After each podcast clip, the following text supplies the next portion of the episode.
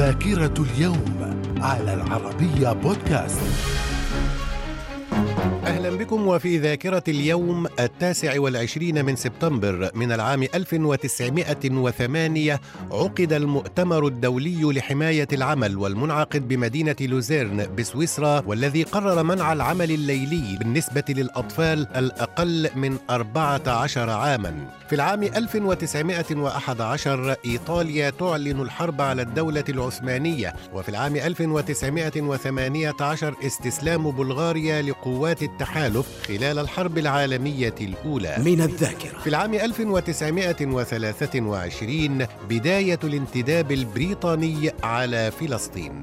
وفي ذاكرة التاسع والعشرين من سبتمبر من العام 1960 الزعيم السوفيتي نيكيتا خروتشوف يفسد اجتماعا في الجمعية العامة للأمم المتحدة عندما انفجر غاضبا عدة مرات وقام بالضرب على الطاولة بكلتا يديه عدة مرات في العام 1962 أحمد بن بلة يتولى منصب رئيس أول حكومة جزائرية بعد الاستقلال. من الذاكرة. وفي العام 1971 سلطنة عمان تنضم للجامعة العربية. وفي العام 1988 أقلع المكوك الفضائي ديسكفري من قاعدة رأس كانافيرال بفلوريدا محملا بخمسة رجال فضاء بمهمة دامت أربعة أيام. من الذاكرة. من مواليد التاسع والعشرين من سبتمبر في العام 1906 قبل الميلاد القائد العسكري الروماني. وفي العام 1518